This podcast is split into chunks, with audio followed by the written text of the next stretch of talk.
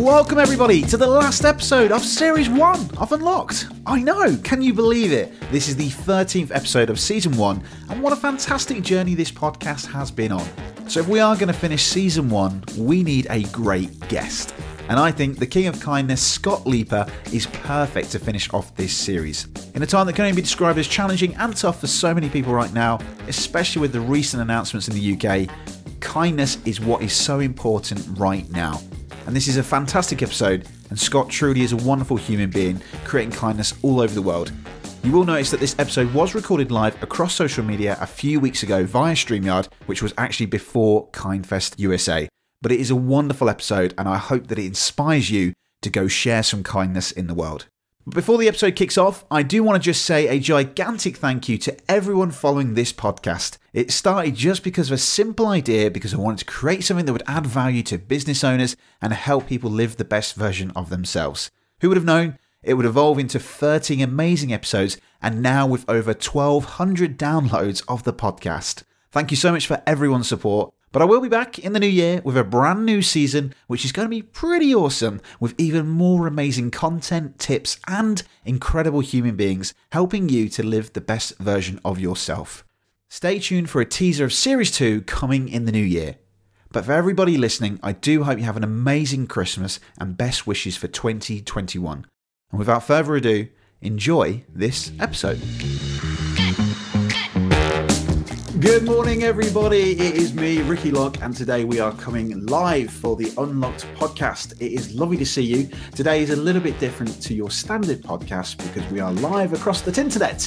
We are live on Facebook and YouTube, not LinkedIn because LinkedIn hasn't approved me yet, unfortunately. But welcome to the show. If you are watching this, then please put a little comment in the box uh, on the Facebook page or the YouTube, and we will answer that. If you have any questions as well for my guest, who I will reveal in a second, we will answer that as well for you. But welcome to the podcast live. If you've never joined the podcast, then this is the Unlock podcast, which is me. It's called the Ricky Lock podcast, and I help business owners, small business owners, um, solopreneurs to create success in their business. And I hope you're going to enjoy this because we have a really, really great guest, and I'm going to bring him on in just a second but I think you'll have a, a, lot of fun with this. It's going to be a really, really great episode. So I'm going to bring him in, and um, this is a good friend of mine. Welcome to the show, Scott Leiper. Hi, Scott. How are you?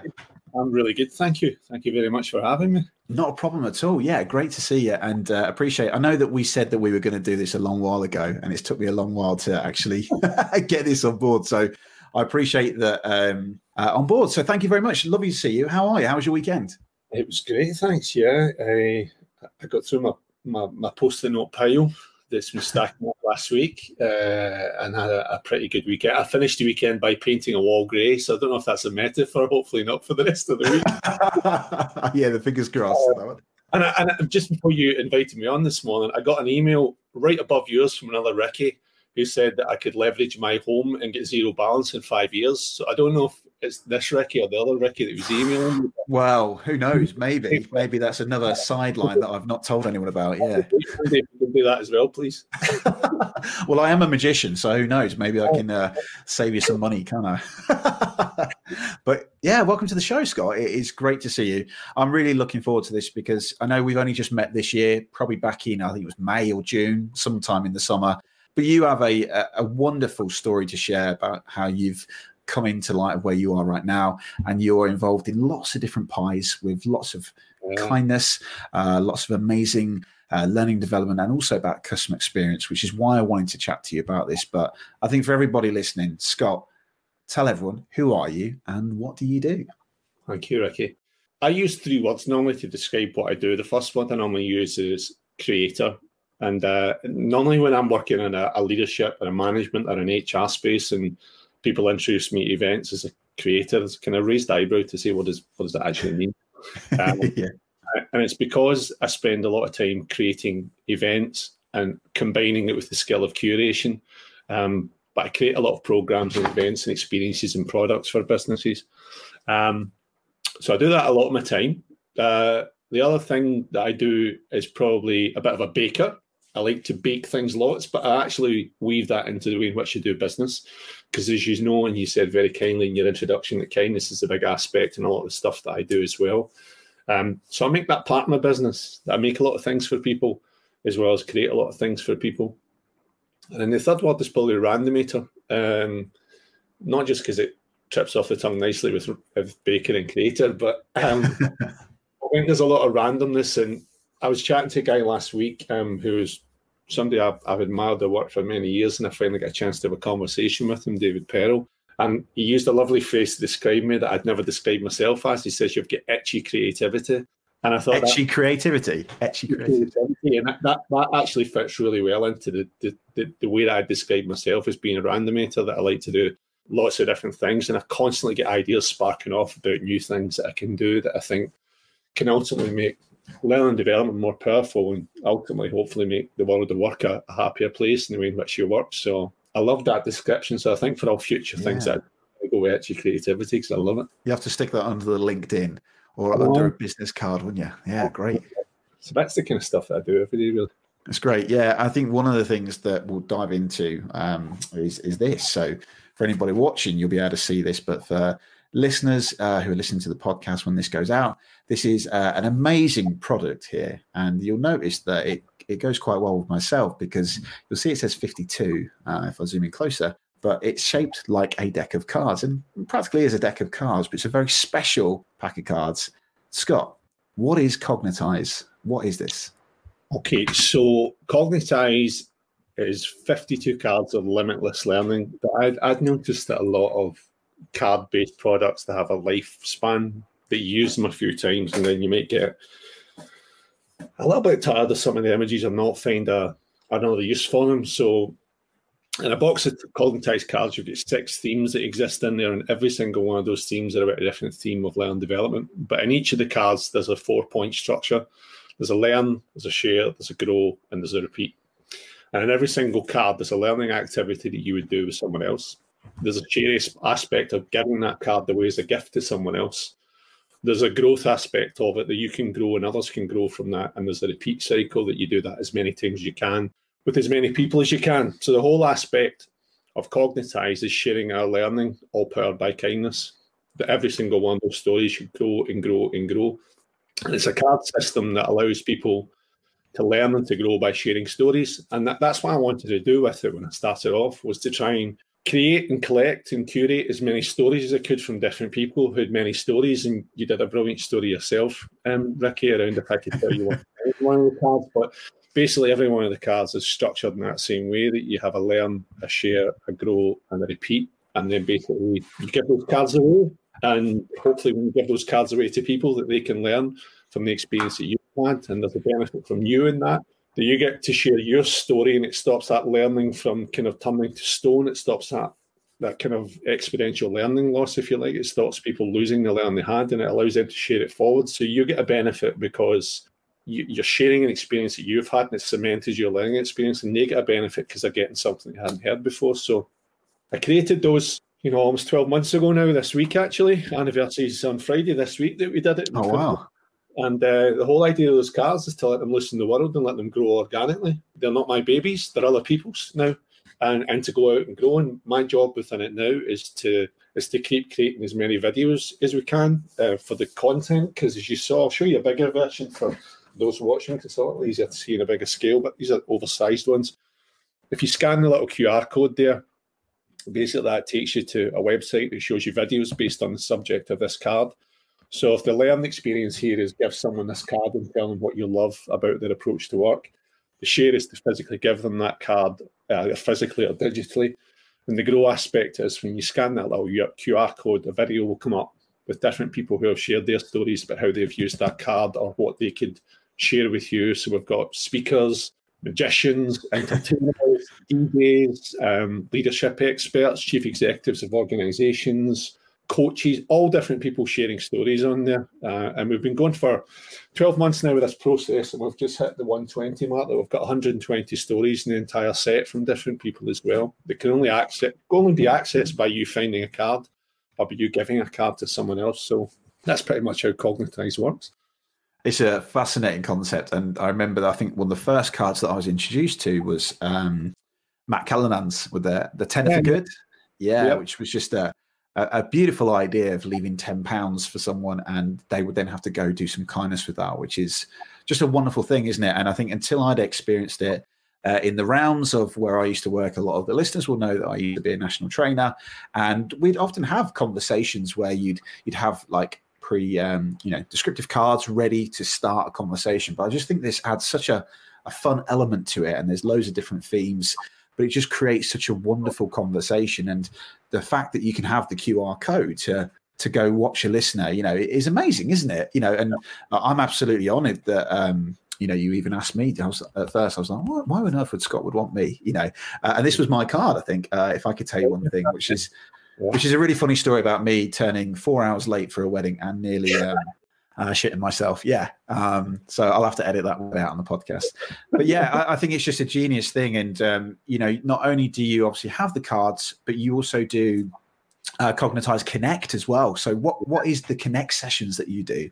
So the Connect sessions were, were at first a little bit of a response to to lockdowns actually here in the in the UK. So uh, our initial plan, I say, our, my initial plan, and, and Rory, who helps me imagine Imaginosity, our initial plan was to have a series of live events throughout the country and basically traveling around, bringing speakers from those different parts of the country into the room, and you're really curating a, a great event for people in, in evenings. And we did our first, our first launch session in Belfast. We held one in Glasgow, and then the world got hit by COVID, and we went, "Well, we can't really do live events now. So how are we going to do it?"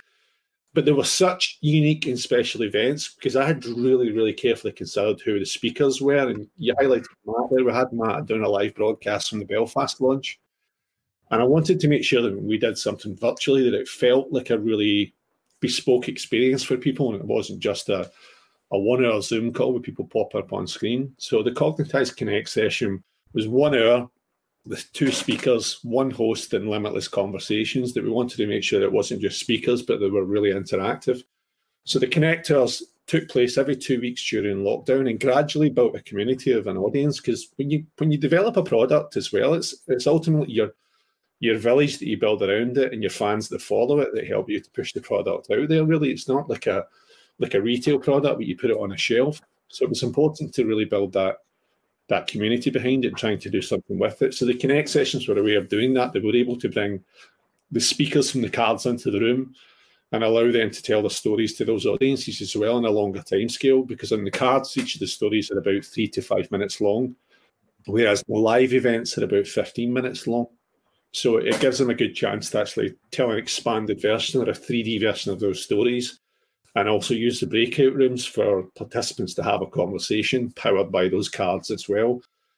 So if we took a card like random acts of kindness, like this one here, going into the breakout room and having conversations with people of what you've done in your local community, or in your workplace did you to generate random acts of kindness. Or if we took a story about stretching yourself, what have you done to stretch yourself in the last few weeks? Or if we talked about the gift of greatness, about people giving a gift to other people to show them why they think they're great, or superpowers, about trying to identify people's superpowers are, which are all individual cards. It's in the breakout space, having people share those conversations builds the same thing that's at the heart of the product, which is you again getting the benefit because you're sharing your experiences and cementing, cementing your own learning, and they getting the benefit because they're hearing something new that can go off the call and go, "Well, I hadn't thought of that."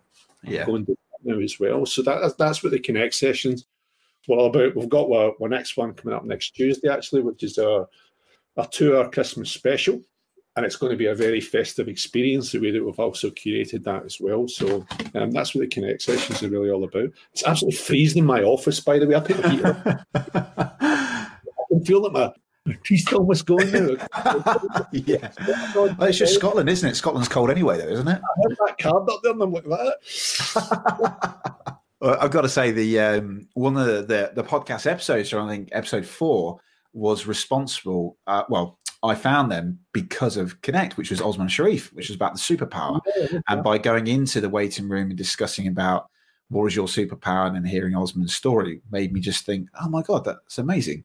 But I find it fascinating that you've you've been able to I hate saying that word pivot. I think everyone's bloody pivoting, aren't they, this year? But you found a way to still provide that limitless conversation in a way that is still um, engaging, it's interactive, it's fun, and you leave with a message. I remember each time at the end of every connection that I'll be walking away with some peace of mind or some reassurance that others are feeling the same way as me. And also a simple action to go send a card to someone, which is yeah. a very thought provoking session and very powerful. That's that's not um, you know, it's a very powerful thing that you you guys are doing. And, and I guess for the next year, um, fingers crossed with whatever happens with the events industry, are you going to plan to do more live uh, events and things like that? Um, yeah, yes. Um, however, we've also got some really cool stuff that we're going to reveal on the first about the virtual space that we're creating for it as well, because um, Zoom has been an absolute, you know, lifesaver for many businesses in terms of how they've used it to develop, develop, deliver training, as as Teams and WebEx and our platforms that people are using. But I think there's other ways that we can make that even better, actually, for people to to have that experience that you very kindly said there about the takeaways from it, and you feel like you're part of something. I think we can yeah. really we can really push that a lot a lot more within a virtual space. But you know, I'm really also like anyone else missing face to face contact with people. And I can remember yeah. the last session we did was the first week in March, face to face. Wow. Being in the room yeah. with um we had 50 people that evening in the room and I walked out I walked out the room at the end of it and went to the bar and the bar actually had Leaper Lager on tap. I don't know if that was a sign that it was the oh, end. right. Um, I remember the bar after it and thinking, what a wonderful night that was actually with what we'd managed to cram into a two hour evening, a two and a half hour evening with different speakers. And Osman was one of our speakers that evening as well, actually. Um, but what we created for it as well. So I'd love to absolutely do more of those. But I think, like anything else, when you do them, they have to be still quite special and unique that you're bringing the right people together in that space for it to exist in the right way and not be oh well they're available so we'll just we'll, we'll put that in there like somebody for example i think could be the right speaker for the wrong audience yeah, you, know, yeah. you need to really think about that so in glasgow we had kirsty mack we had osman sharif there we had adam moore there um, we had myself there as well hosting, but, but all those people we had in that space, we had Emil Stassen, but we had all those people there for different reasons. We had Kirsty there because as you know, Kirsty, she's always got so much sunshine and optimism and, and powerful insight by what she talks about. With Osman there, because he could give, you know, some really great content that was also really a- applicable that people could go and do straight away. Because again, he's very insightful the way he talks about mindset. With Emil there to really relax people because she's got a really soulful voice. And we had Adam there to actually really entertain people because he's a, a performance actor. Um, so again, building those four things together were really important. So whatever I do in the next 12 months ahead, I have to invest that lot of time and actually make sure you've got the light the right lineup every single time. And I, I liken it to when somebody puts together a festival or when a band records an album. They don't just put the songs in any order, they think about the order by which the listener's going to hear them. Yeah, yeah, sure. so if you thought about some of the best albums ever recorded and some of the albums that are really that you always listen to them start to finish because of the order that they're in. Because yeah, it's yeah. get from the entire those concept albums like Sergeant Pepper's and things like that, and Parklife by Blur, they're all they're all done in a certain order. Yeah. You couldn't listen to them any other order. And when you listen to that song, you know exactly what song comes next because of the rhythm yeah. put into it.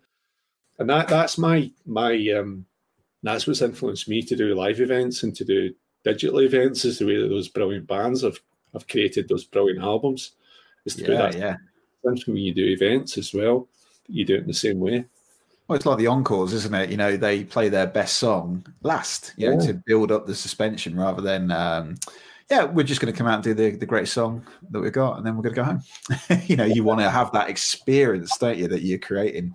It's funny actually now because looking above your head and seeing all the different colors, you reminded me of like uh, insights and uh, profiling. I know Osman uh, has his own kind of profiling as well. But it's interesting, isn't it, that you have created something that is fit for everyone. You've got a little bit of, um, you know, like Osman just giving the, the mindset training. You've got uh, Kirsty with the, the passion and the energy. And you've got the um, the lady that you said has a real soothing energy. So you've got something that's going to appeal to everyone, which is uh, a really cool way of doing that.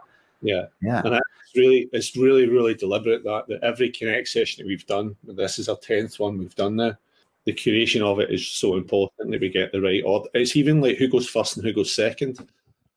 Like we've got mm. two speakers at every connect session, but I'm really, really adamant of having the right order of the right person for what atmosphere you're going to create. So somebody's going to tell you a really powerful story that's going to move you emotionally, is going to bring tears to your face. I want that to be at the start to really hook you in. Yeah. Uh, I end up, I want people to leave with a bit of sunshine and a bit of power of what they can do next. Yeah. to let yeah. go. You know, it depends what. At the same time, you might want to do something that ends on that emotional journey, but you've got to be, you've got to be prepared to let the audience leave with that emotional state. And Yeah, I think definitely. you do when you're creating these events is you don't just think, well, we've got two people. Who wants to go first? Yeah. Yeah. The order of what you're trying to create in the room and what atmosphere you're trying to create. And that that's when, for me, the best digital experience happens when somebody actually reaches through the screen and Mm. does something rather than actually just talks at you. which you did really well at, at Kindfest. Um, I can't remember the one that I attended, but you had Matt there. Um, you had loads of speakers. I think Kirsty finished it up as well, and it was just a wonderful thing where you just. I remember there was people in, in tears just from the story, and I, I think that's fascinating when you think about an experience where. Yes, I know that we, we love belonging, we love to be part of things and to see people in person, but to feel emotionally connected 300 miles away or wherever that is by sitting in my office through a, a laptop and a microphone what a powerful way or what a powerful thing that is you know like to to connect to people to emotion and to make them Uh, you know think of a, a feeling or, or stir some thoughts that's just an incredible thing. So yeah what a powerful thing. I, I think that's a great move there to, to thinking about kindfest. So for everyone that that's never heard of kindfest tell us about that and how did that come come across? Because it's not just yourself that obviously runs that but how did that start? So it started in late July, early August, that I had been introduced to a brilliant lady called Jo Suvarna who runs a kindness movement called Be the Ripple. She had noticed some of the stuff I've been doing around uh, Connect, actually, Cognitize Connect, because in the, all the advertising we use for Cognitize Connect is we had, you know, one host, two speakers, limitless conversations, all powered by kindness was the language we used on it because it was about sharing and giving that stuff away for free, obviously, that we we're doing. And she noticed that on social media and she reached out to myself and Rory and said, you know, I run a kindness movement called uh, Be the Ripple. And Jo and I film, formed a great friendship over the, summer and the, the winter months now as well. But she told me a story and a story just blew the socks off me. And I said, right, one, I'd like you to do a story for Cognitize because I need other people to hear your story because it's not just your story, it's other people's stories, which she absolutely agreed with. Um, and that's what she does with uh, a brilliant venture in Be the Ripple. And then I invited her on to Cognitize Connect to tell her story live. She told me her story about Be the Ripple, but she didn't tell me her personal story about bullying and about unkindness because I wanted to hear it live like the rest of the audience. And then she told me her story about her own example of, of, of bullying and unkindness. And like you said there about um, Kindfest, we had audience members at Cognitize Connect that week in tears because it was such a powerful story. yeah And also so proud of her and so uh, uplifted by the end of the story about what you can actually do about this when you experience it. So I came off the call, I thanked her a lot. We hung back for about five minutes and had a chat after it. And then I was sitting in my office kind of a few days later and I'm sitting thinking about what can I do? Because it's almost like the thing that always um, in that kind of itchy creativity space I said earlier, that I always think, well, if you see a problem, try and do something about it. Do You know, Yeah. You always say that why doesn't someone do something about that? I'm always like, well, you're probably that someone that could if you just kind of do something about it. And I, I don't tend to sit on things and just go, well, well, I'll maybe get back to it. I just try and go and do something. So that that card that I, I picked up um, 10 minutes ago, this Tag You That card, is about playing random acts of kindness with someone else and handing this card when you do so. So it's about playing random act of kindness tag. So I, I contacted Jo again because we'd arranged to pick up again after it. And I said, I've got an idea I'd like to share with you. I said, since I started consulting 13 years ago, because a lot of my consultancy stuff's really creative, I've always wanted to create a festival of learning, but not like a festival of learning where it's like ma- a massive networking event or you go into a large conference hall, something that really does feel like a music festival, that it's fun, it's engaging, it's entertaining, it's light, it's intense, it's dark, it's moving, it's got every emotion going in it. Because the best festivals I've been at, you've got so many styles of music, you get so much entertainment, you've got you've got like Glastonbury, they used to have these um, political stages and comedy stages and entertainment stages and all these different things going on. I said I'd love to create that in a virtual space somehow, but make the focus of it kindness. I said, I think I think I've found the platform to do it. And at this point in time, uh, Kirsty and I had been experimenting with Remo that you know about now. I said, I think I've got the right platform we can host it on as well. And Jo said to me, right, okay, so why don't we do it? So a bit like my sentence there of, you know, we should we could be the ones that do something about this rather than just waiting for somebody to do it. So why don't we do it? Right, let's do it. So we sat that afternoon. We wrote down a list of people that we thought felt that amplified kindness as speakers and his hosts. We put them all down a list. We contacted them all that afternoon. We had the lineup confirmed 48 hours later. We had the tickets on sale by the Saturday morning. That was the Thursday afternoon. We had cleared 30 tickets by the Monday morning. And five weeks later, we had raised almost £3,000 for charity and wow. had people in that space celebrating an education uh, uh, of workplace kindness.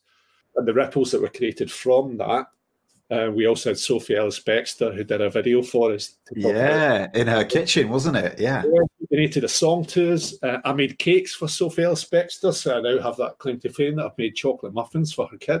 uh, and she was just absolutely fabulous. But it, it, came out of it came out of that card just sitting at my desk and going mm. random act of kindness. What's the biggest random act of kindness tag that I could do? I could say why don't we have a kindness festival? Why don't you join me? Why don't we tag other people involved in it and see how many ripples we could actually create through other people? So Remo's a very different platform to what Zoom or Teams are. It, when you arrive in the space, it's more like a, a bird's eye view of a floor plan, and you double click on the table that you want to sit at, and then you chat to other people at that table, and your video screen comes on. Then, if you see another table with another conversation going on, like a networking event, you would click on that table and move there. So it fitted perfectly for a festival space.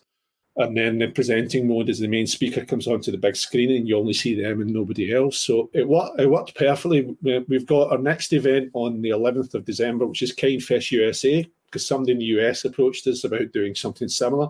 And, uh, and let's, said, let's not be around the bush here. That that is amazing, Scott. That it's now been picked up in the USA just from an idea, a ripple. and that ripple's gone big. Yeah. He said, I'd love to do something similar here. Could you help us with it? And we went, absolutely. So, yeah, um, it's an um, amazing achievement. Well done. We, I'll tell you straight away, we had those, we've had, that's not until 11th of December. And we've only just started posting about it and we've already raised $7,000. That's amazing. Yeah. For two charities. Um, and again, that's something that it's really important to emphasize here that all those events and all those people that contribute to them, my time, anyone else's time that does it, they all do it through kindness. Nobody earns anything through it yeah. apart from a gesture of kindness that those two charities get the benefit from it and probably even even bigger is the stories that flow from it. I was getting messages three yeah. weeks later from people on LinkedIn. Just three weeks after a, a, digital event, people were still messaging me and saying how much this changed this or how much this did this. Yeah. wow. It's three weeks down the line and people are still posting about it on social media. It's so powerful, Scott, though. You know, like I think, like I mentioned, it had a, you know, it touched me, the stories that I heard on that day. You know, I, am a massive fan of Kirsty anyway. Uh, and every time I hear her, I, I just find like, I just feel captivated by you know like what Kirsty talks about. Even though I've heard her talk thousands of times now, every time she speaks, she always connects to me and touches me in a way that makes me think about I need to do something different or look at something in a different light.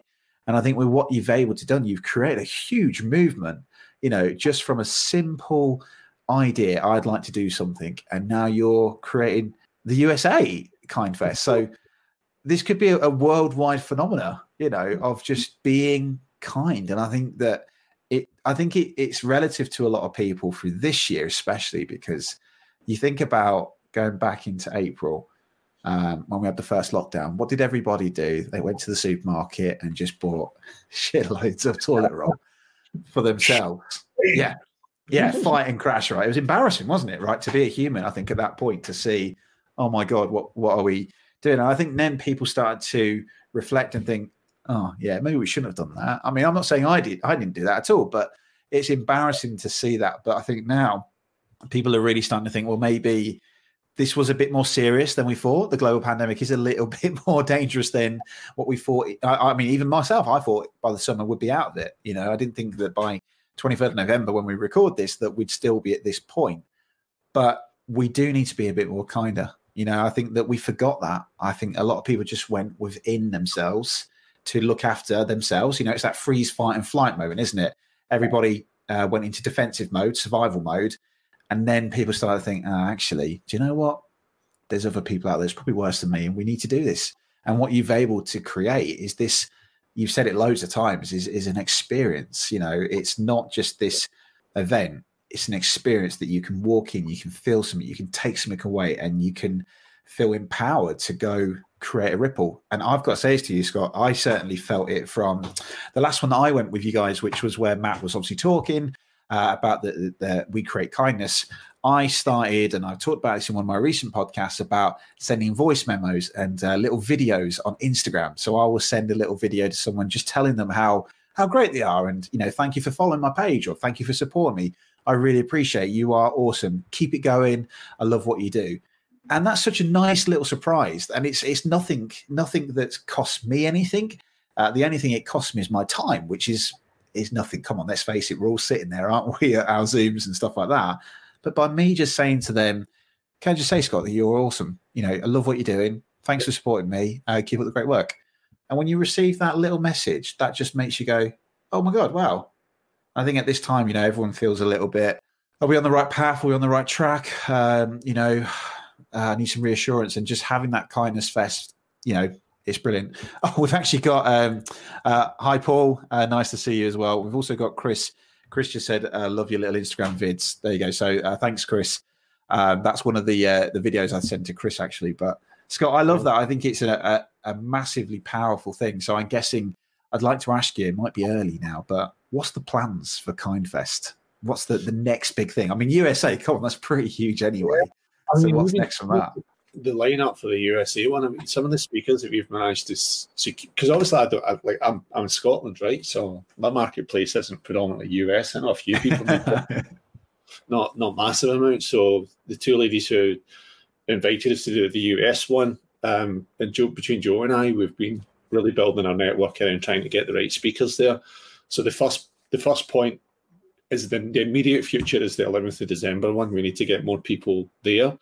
We need to get more people sharing it. Um, and we need people to come and see the brilliant lineup that we've got arranged because we've got we've brought our four speakers we had back from the UK one again to do the second one, but we've made it a little longer and we'll put a lineup of more speakers. So there's going to be between eight and ten live speakers at the event. Um, and um, again, going back to the curation point, I think it's important to have a nice, a really important, diverse range of speakers. Um, that really do talk about kindness in lots of different ways, and that's really representative of this space that we're working in as well. So, be that a, a you know a balance of who's speaking or what they're speaking about is really important. We've managed to secure people who are two times TEDx speakers and things to do stuff for us. We, we just sent them a message and said, "This is Kindfest. This is what it is about. And this is the aim." And they went, "Sign me up, no problem." Yeah. Wow. Do you know? So yeah. We're actually starting to get people come to us and say, "I'd love to." Yeah, I'd love to yeah. do that. And after I sending a message, that eh, it's almost like one message. Do you think about messaging somebody on Twitter and saying, "Hi, I'm Jo Suvarna. I'm Scott Leiper. This is what Kindfest about. Would you be up for it?" And yeah. like four hours later, you go, "Yeah, no problem." Yeah, yeah. This is a really compassionate currency to trade in when people, yeah, involved in things. Beyond that, we've got something planned for February this year. So I was doing a, a thing I do every Friday through Cognitize is high five. So we do a five uh, a kind of five to fifteen minute introdu- uh, interview with people to talk about the last five days of learning powered by one of the Cognitize cards. And we were. Oh yeah, have you? I think you had Sarah Rudder. Didn't you do five days of learning with Sarah Rudder? Yeah. Yeah, yeah I saw that. Yeah, great video. Yeah, she was fabulous. Um, and they nominate somebody the next week. So when we had Gavin Oattes on uh, talking about his his card Gavin left a, a book in a park bench in Edinburgh with one of our mobile library cards inside it to give the book as a gift for the next person. So the idea of the card is you pick your favourite self-development book, then you leave it in a random place for a stranger to find. And he did oh, that. Amazing. And at the end of it, he nominated Andy Cope, who is the uh, Doctor of Happiness and an all-round super good. You probably get one of Andy's books in there somewhere. There you go. yes, I love this book. Great, absolutely amazing book. Yeah. We interviewed Andy a few weeks ago, the podcast, Andy raised the challenge to me, or to be Rory and I rather, and I, I took the challenge up. So Andy hasn't doesn't know about this yet. Uh, okay. So this, so this is live, Scott. So be careful if you if you're not supposed to say it. That he did something last year where it was to see how many random acts of kindness he get in one city in one day. And I think I'm sure he said at the time the world record was held by Bristol.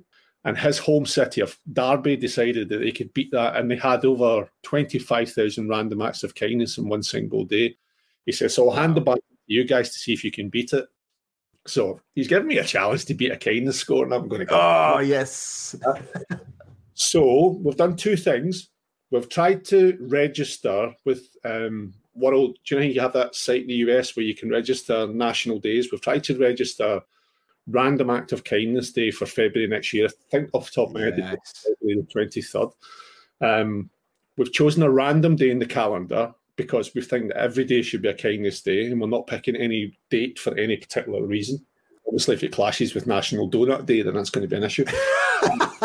yeah. But um, what we're going to try to do is I've been watching a lot of news at the moment and I try not to doom scroll because it's not good for your mental health. But one news channel in particular and CNN, the US, they've always got this heat map of the infection rates of COVID across the US, and it's darker red the worse the rates are. And it's a horrible, horrible image to look at. And I thought, what would the world map we lit it with yellow, with sunshine and optimism and kindness? Yeah. The, the, brighter yellow, the more kindness there was about oh. the things happening. So our next this in February this year, when we get the date finalised, is we're going to see how many random acts of kindness across the world that we can actually generate across the entire world in one single day. Uh-huh. So Derby's at 24,000. Let's say that Nottingham gets 26,000. I've just created some controversy in Nottingham and Derby and they're bordering with each other. That's a really dangerous. yeah. Uh, and, and then Gallus Glasgow gets 30,000 and then, you know, Los Angeles gets 2.1 million and it just grows and grows and grows in one single day but then we push it beyond that one single day that yeah. single day. So i think it's going to be something quite special actually. Yeah. Um, i'm getting excited just listening to it. I think it sounds amazing. Yeah. That was through Andy's challenge that he said, Could you beat that in one city? And I went, Well, we could beat it in lots of cities, but let's try and tie it into one big movement on one day. So um, we're going to call it Kindathon. And I'm going to do it on one single day and see how many acts of kindness that we can get across the world on one yeah. single difference it makes to the world. And let's see that heat map. So uh, where we're at at the moment is trying to get the right company to do the, the IT side of it. Um, mm. We think it'll probably be powered by a hashtag that when you use that hashtag, it lights up the map, and that's the way that we'll do it. But yeah, really yeah. was about that, Ricky. So you get exclusive. Ooh, exclusive so, to the podcast listeners there, the Kindathon. That's amazing, Scott. I think that's that's amazing. I started to think like there back in my corporate days, like thinking we should have had like a KPI for for kindness. Like, why do we ever bloody do that? You know, well, sales. The, the reason I think we don't do it is because most most commercial entities are competing to beat other commercial entities. Sometimes they want to be better, and I think turn into a process. Yeah, and kindness is the opposite of that. They actually, the, the more that you collaborate, the better it is rather than compete. And I think, yeah, saying about LA getting 1.2 million and Nottingham getting 28,000, actually, yeah. together creates something great. So I don't 100%. think it's a competitive space. It should be a collaborative space. That the more you do, the more benefit yeah. there is for others as well. So I wonder sometimes whether if we built kindness into a commercial entity, has had it as one of our our values of ways of working. Somebody would try to measure how much kinder they are than somebody else, yeah. rather than just saying, well, actually, if they're better than us, it doesn't matter because they're still doing yeah. something that's really important to people. Hundred percent, and um, I've just got to share some love here. You've got some great comments coming up here. So we've got Alan from Yellow Tuxedo. So uh, Alan, actually, thank you for watching this. He inspired me to start the Streamyard podcast. So this was your idea. So thanks very much, buddy. Uh, Alan's from a, a, great company, Scott, called the Yellow Tuxedo. They did a series over the last seven weeks called Yellow Magic Hour, where they talked about brand communication, and I got involved uh, Alan, thank you for your comment. Loving watching and listening to this. And you've also got Chris Mooney Learning, who was on the uh, last week's episode or two weeks ago. Uh, Chris Mooney, and he says, "What an amazing idea."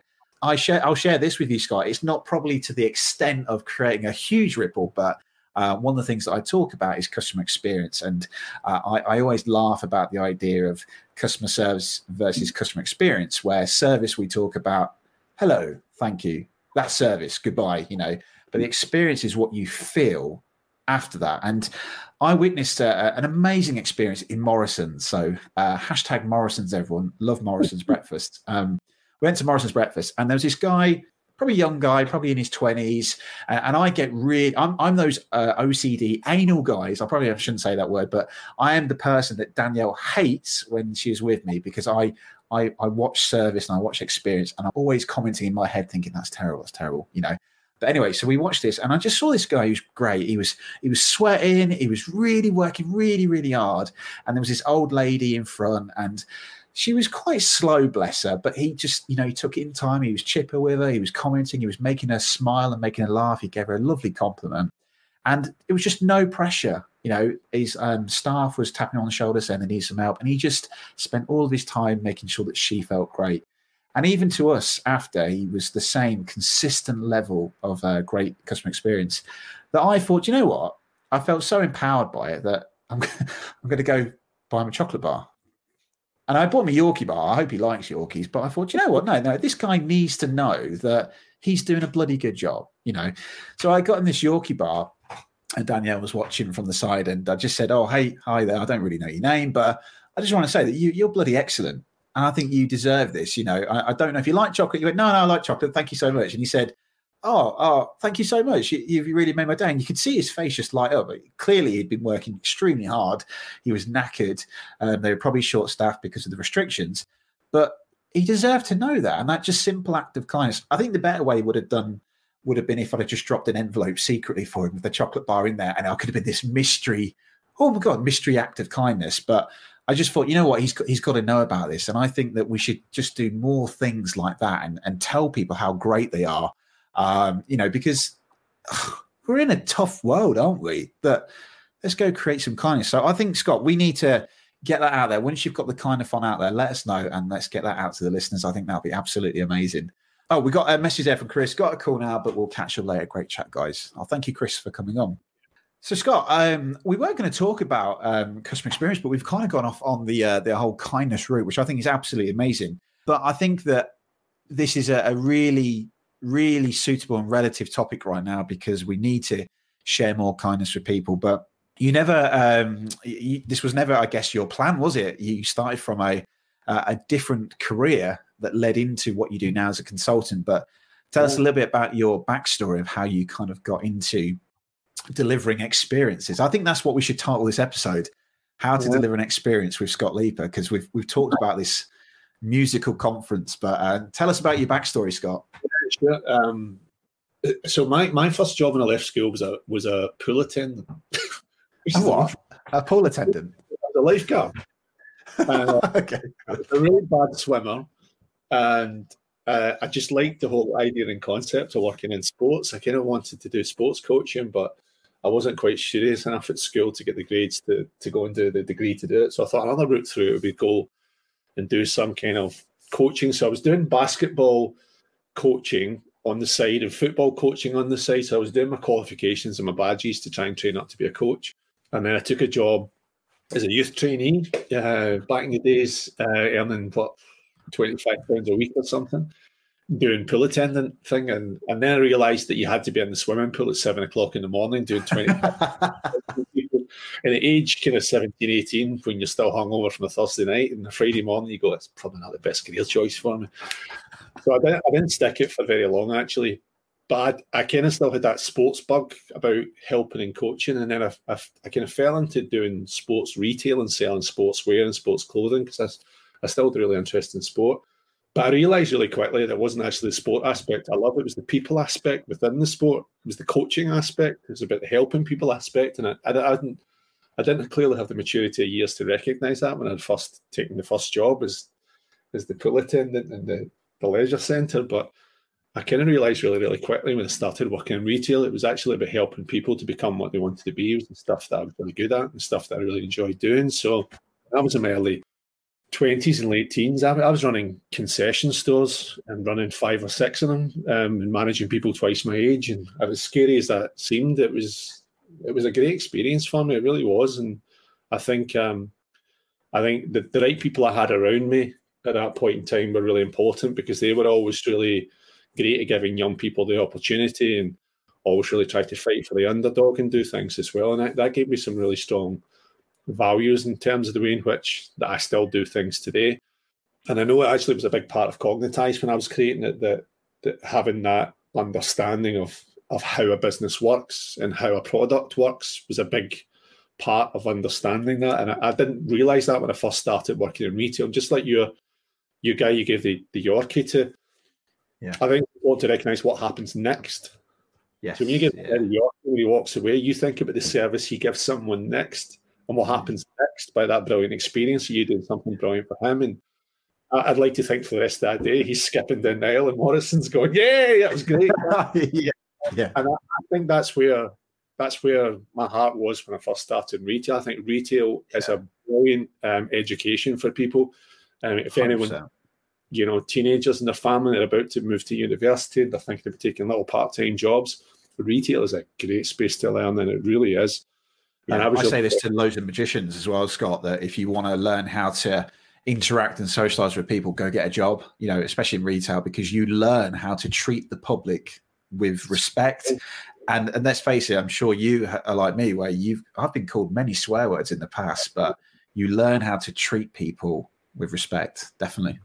Yeah, and I, I learned so much in that that space, and there are there are some. I mean, when I've created products as well, I build my own experience into it. Actually, the guy who's my mentor's in the Cognitize card is one of the characters on one of the cards. He's in there as a character. Oh, on the back, is it this one?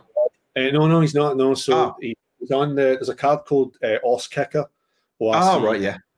And the guy that's on it was my mentor when I first started working in retail. And there's a story on the card that I tell about him about how he was great at giving young people an opportunity and the process that he used to do that, which was about observing what people do, kind of recording what good looks like, classifying that as a good standard, and then kind of educating people about how to do it differently and really working with them. And that, that's where the, the term OS came from, ORCE. And um, and that, that stuck with me all the way through my career is actually understanding what's happening in the space and trying to do something with it. And just as a small experience of that like when, when we used to get new footwear into the store like I, am like a trainer geek right? I collect trainers. I've got like something like 64 pairs in the house just i've never got enough space for. But it was never enough for me that people should just know what the shoe looks like. They had to understand what it felt like. So we used to take I'll take my shoe off here to shoe that's we used to take a a pair of shoes and we asked when the new shoes come in, we'd throw them to the person who worked in the shop floor. We'd ask them to put the shoe behind their back and tell us the brand first of all. So we'd be able to find the logo on it. then we used to tell them what the upper was made of, what the midsole and outsole was made of, what size it was, um, what style it was, and then try and guess what colour it was. Now, the guessing the colour might seem pretty impossible, but if you knew the shoe range well enough, you'd know how many colours it came on. So you'd have a choice of probably four colours. Probably a lot more difficult to do now when you get anthracite yeah. black and yeah colors you get now. But but the whole principle of doing was that people really understand the footwear and what that meant from a customer experience point of view was when people come through the door of this of the shop, the staff that work with me could look at somebody's feet and say size eight. Yes. They even have to ask what size it would be because they knew people's footwear inside out and they knew people's shoes and styles. Yeah, and, yeah. and I think that that's that that's carried with me as a customer experience. That anything that I create now for customers or curate for customers, I'm always thinking about they're walking through my door and what kind of yeah. experience they're actually going to get, and what does that look like for them? What does it feel like for them? So I've never, I've never forgotten it. Yeah, because they, they always somebody said to me in retail many years ago that everything speaks. When you walk through the door of a retailer, everything speaks to you to the music, the smell, the staff, the color scheme, how bright it is, how yeah. tidy it is, how well presented it is. And I think um, whether we're doing virtual experiences or whether we're doing face to face experiences, and having been a part of you know a few of your shows when you're doing your, your, your brilliant magic as well and your entertainment and your your presentation of it, Ricky, everything mm. speaks to your background, yeah. you're presented, to how you converse with people, 100%. to how you feel at home, to your comedy. Um, yeah every, everything speaks in those comedy. It's a serious show, Scott. I don't know that. everything that speak to it, though, that when people recommend you to yes. serve, they don't yes. recommend you because you're a magician. They recommend you because you're Ricky Lock. You are so right, and I, have shared this so many times on my podcast. People get fed up with it, and I love it. It's the Maya Angelou phrase. You know, people won't remember what you said, they won't remember what you did, but they will never forget how you made them feel.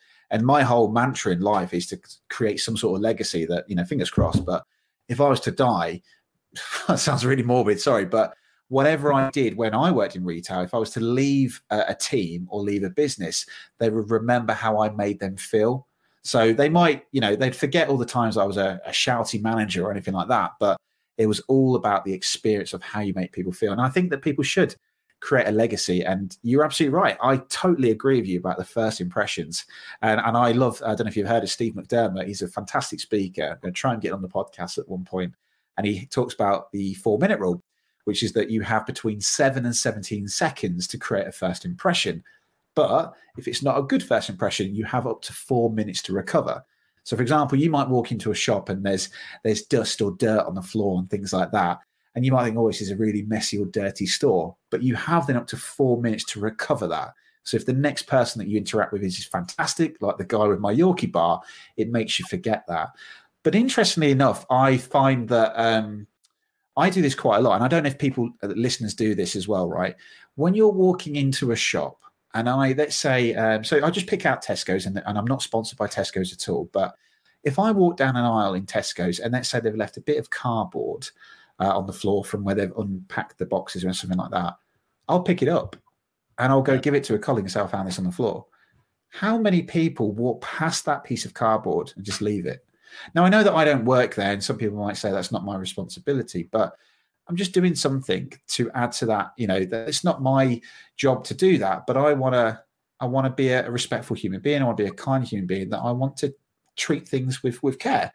When we was in um, in Argos, I used to get all of my colleagues to do the same. If you're walking out on the shop floor, pick that rubbish up. I don't care if it's dirty. Go get some gloves. You know, this is about the experience of how you make people feel. And I'll do that outside. You know, if I go to Tesco's later on, I'll pick that up because it's not just that person's job you know, this is about us being human beings here and treating people. And that's where that links to that experience that we should look after people and treat them with respect and, and dignity, you know. Um, you've got a, a, couple of comments come up again. Uh, they're loving this chat, Scott. Uh, agreed. Retail is a great place to learn about treating a customer and clients. Uh, thank you, Alan, um, for, for sharing that. I, find that you're absolutely right, Scott. I think that I I don't regret anything uh, about my life with retail. I think I never really knew where I wanted to go in life, but I think retail has certainly served me as a person that I can understand how to treat people, basics, hellos, um, respect, you know, um, and and it really makes you feel grateful as well. But to me, if I hadn't done that, I don't think I would be the magician or the the performer that I am now. It, it sharpened up my skills in life to create an experience, you know. I kept all my um all my work from retail days as well. So I used to do a lot of stuff at the back end in a retail experience to engage the staff. We used to yeah. have um, whiteboards in the back office, and there wasn't a lot of businesses, I don't think, doing this at this point in time. But we used to we used to take the whiteboards and actually do entertainment on them every day. Like we we we do like posters and quotes and competitions and all yeah. of this. And that's all custom practice there in retailers. You get it all the time, but yeah, we were a different person every day the power of the pen to go and create their own whiteboard to see what was happening in the store that day. So it wasn't me doing it, yeah. it was one staff doing it. So that what we know in 2020 about neuroscience tells us about people's autonomy and choice.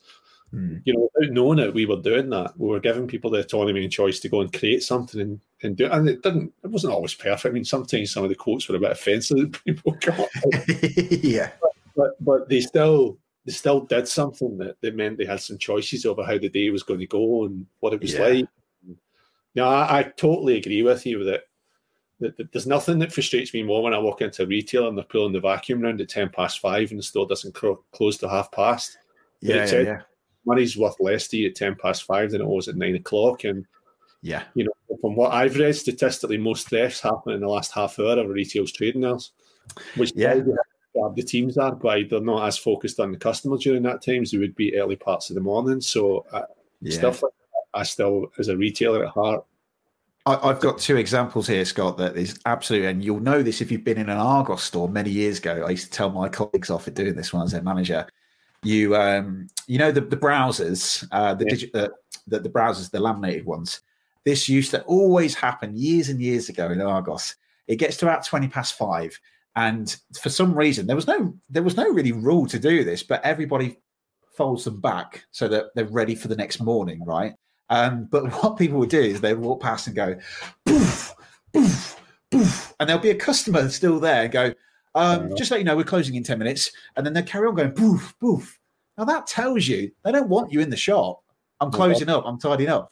And, and I've done this at wedding fairs as a magician. Now, wedding fairs, wedding fairs can be really, really long, really long days. You're on your feet. Um, if a wedding fair is, for example, half 11 to half two, you're not supposed to pack up until after. But sometimes you kind of know that it's the end about quarter past two because there's no one else coming in, right?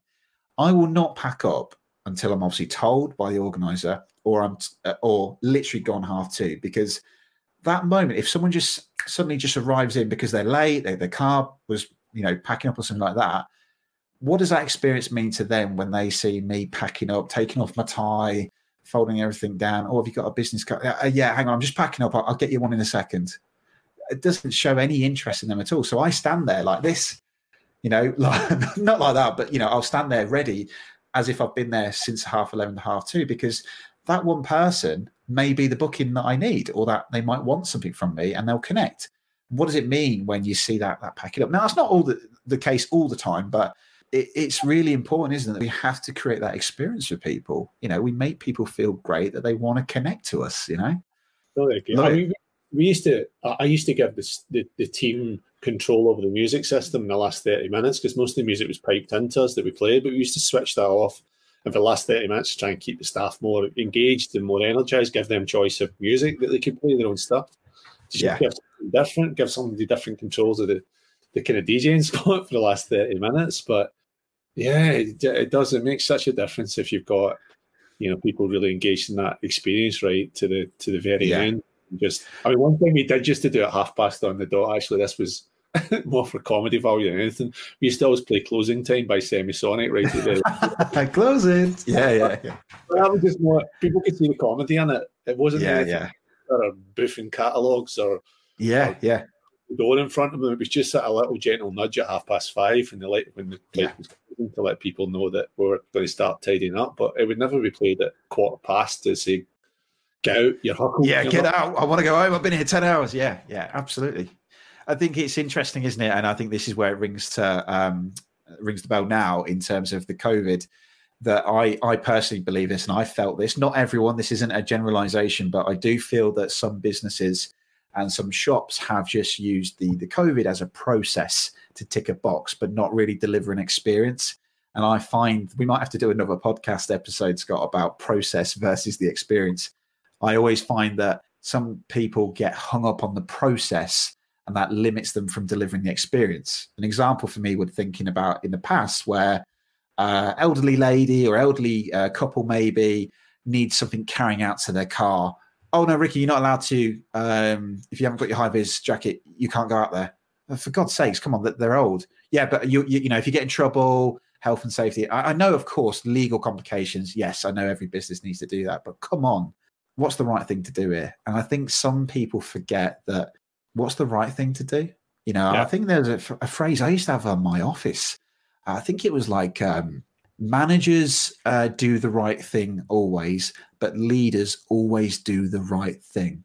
And it was the yeah. difference between leading that service about, you know, following process. And that's where it kind of comes full circle to the um, the COVID thing is that I'm experiencing just a tick box, not an experience. There is one guy in my local Tesco's that me and Danielle will specifically wait to be served by him because he's just wonderful.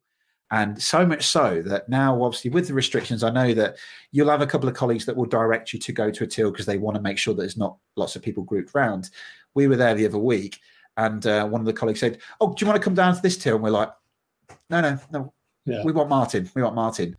Because he makes us feel special. He makes us feel valued. He's an elderly colleague but every time he gives a little bit of witty banter, a joke, but he just makes us feel special. But not everybody does that. And I want to make sure that whenever I go shopping, I want to be served by him because of the experience that he makes me feel. Even if I'm just buying a pint of milk, he makes me feel special. And that's what I think we should all be doing, uh, combined with kindness and delivering magical experiences, I think.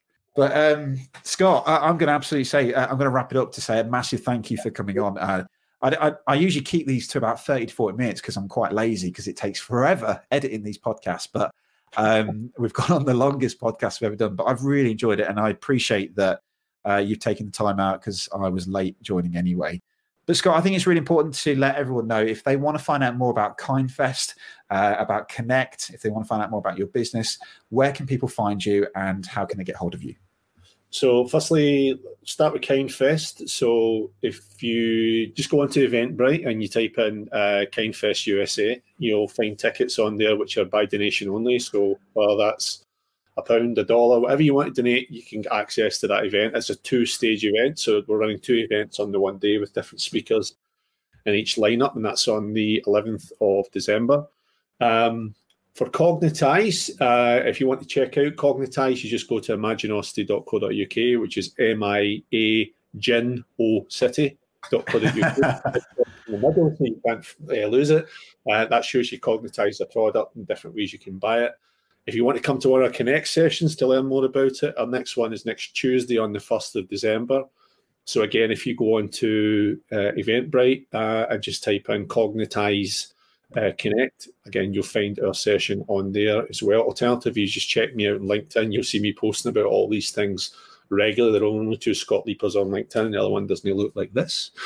Uh, and what else? Uh, Virtual Punks was the other thing I mentioned, which is a of course, yeah, collaboration between Kirsty and I that we're doing, and we're hosting uh, Christmas parties on uh, Remo as well, and they're only five pounds a ticket for a Christmas party, featuring Ricky Locke as a magician there, ladies and gents. yes, and and comedians and virtual sleigh rides as well. Yeah. Yes, all that taking place, and that's on the tenth of December. And again, if you just type on Eventbrite Virtual Punks, you'll find uh, ticket access to that event as well, where you can purchase your ticket for our yeah. uh, Christmas party night as well that you can get along to as well, which is going to be fabulous. So thanks again for having me, Ricky. Really appreciate it. No, it's a real pleasure, Scott. And, and I think as well for the virtual punks this year, you know, guys, for anyone out there, if you are listening to this on the replay or if you're watching this on the replay, the Christmas party season this year may, who knows, with the vaccine next year, this may be the last year that we have virtual, who knows, I might be wrong, but virtual Christmas parties. And let's be honest, Christmas parties are not going to be probably happening in person this year. So the Virtual Punks is a really fantastic collaboration. I know I'm working with Kirsty and MacBooks, uh, uh, Kirsty and Scott, but Scott hasn't paid me to say this, but it is a fantastic concept. Remo is really great, really immersive, really interactive. So check it out. Uh, if you are looking for some sort of uh, innovative and unique experience for your Christmas party this year, then check it out. Scott, you're an absolute pleasure to talk to. Thank you so much for coming on. Um, for anyone else that's obviously still uh, watching, thank you for sticking with us. Or if you are watching this on the replay, uh, then put hashtag replay in the comments. Obviously, this was a conversation for Unlocked, the podcast. Uh, this podcast is to inspire success in your business and to help you live the best version of your life. And we hope that uh, we've inspired some of you today. So, uh, Scott, thank you very much. I'm going to play the outro and uh, stay on uh, in the green room, and I'll talk to you at the end of this. But for everyone else, stay safe, and we will see you on the next episode of Unlocked. See you soon. Bye bye. Well, there we have it, everybody. Thank you, Scott, for an amazing interview. I really enjoyed chatting to you and had a lot of fun. And it's one of the longest episodes that we've actually recorded, so that was really, really fun. Scott, you are an absolutely amazing human being, and thank you so much for doing what you're doing in the world right now. Well, guys, that is the end of Series 1 of Unlocked. But thank you so much for listening to this episode. If you did enjoy the episode, or if you enjoyed the first series, then head over to Apple Podcasts and let me know what you think to this episode by leaving a review. I do hope that you all have a wonderful Christmas. Please take care, stay safe, and I'll join you for Series 2 of Unlocked in the new year. Merry Christmas, everybody. Goodbye.